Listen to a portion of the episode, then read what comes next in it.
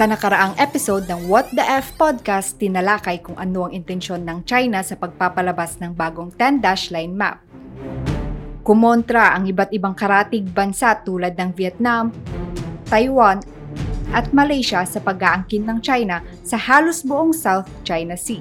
Ginawa na rin ng Pilipinas ito at uh, parte ito ng uh, diplomatic protest natin. Pero higit pa doon, uh, we should be, be doing more. No? Kailangan uh, i-recognize natin yung arbitration award natin at kailangan ituro rin ito sa mga estudyante dahil parte ito ng ating naratibo. Kung ganun ang tinuturo nila sa China na ito yung kanilang mapa, kailangan ituro din natin sa ating mga uh, kapwa Pilipino na ito yung teritoryo ng Pilipinas. Kapag ang tinuturuan mo mga bata, mas naalala nila uh, itong mga teritoryo nila, uh, teritoryo natin din, uh, sumisiklab yung nasyonalismo.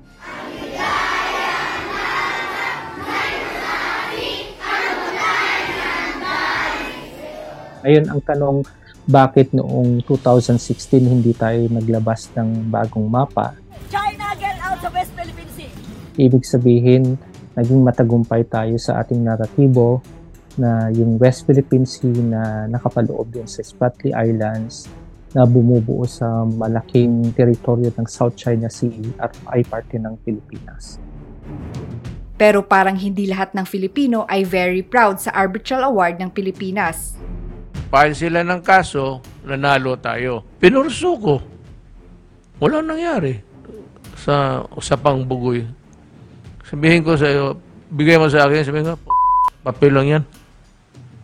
Itatapon ko yan sa waste basket. Nonetheless, uh, napaka-importante na magkaroon tayo ng bagong mapa. Ngayon, pag ko sa National Security Council na may ilalabas ang ating gobyerno patungkol sa mapa rin natin. Uh, at uh, dito sumasalamin yung uh, mga teritoryo at mga kiniklaim din natin teritoryo sa West Philippine Sea na ipandalo natin doon sa Philippine Sea or yung uh, Benham Rice dahil uh, may uh, diplomatic relations tayo sa Malaysia, doon sa Sabah claim natin, magiging parte rin ito doon sa mapa. Pero mayroong mga legends doon, kakaiba ito doon sa claim natin sa West Philippine Sea at sa Benham Rice. Katulad ng China, may pinag-aagawang teritoryo din ang Pilipinas at Malaysia. Pinipilit ng Malaysia na pagmamayari nito ang Sabah. Ang katwiran ng Pilipinas, pinaupahan lang ito noong 1878 ni Sultan Jamalul Alam Kiram ng Sulu sa British North Borneo Company. Ngayon, ang kulang pa natin doon ay yung maisabatas yung uh, Maritime Zone Act para lalo mapagtibay kung ano yung mga internal waters, ano yung uh, exclusive na economic zone at ano yung mga iba pang uh, maritime territories ng Pilipinas. Maritime zone din will establish the exact boundaries of the Republic of the Philippines. Wala po tayong pakialam doon sa 10 dash line. At kinakailangan din maisabatas yung uh, archipelagic sea lanes kung saan tinutumbok nito kung saan pwedeng dumaan lamang yung mga foreign uh, vessels sa ating teritoryo. Hopefully, maayos ito. Maging uh, batas ito during the time of uh, President Marcos Jr.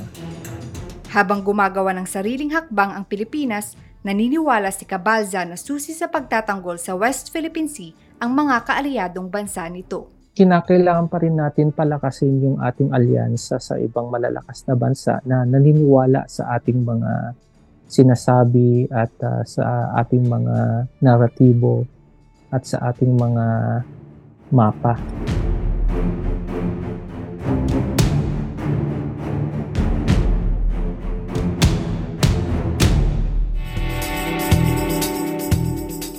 Dito sa What the F podcast, walang murahan, usapang facts lang. Pakinggan kami sa YouTube, Spotify, Google Podcast at Apple Podcast.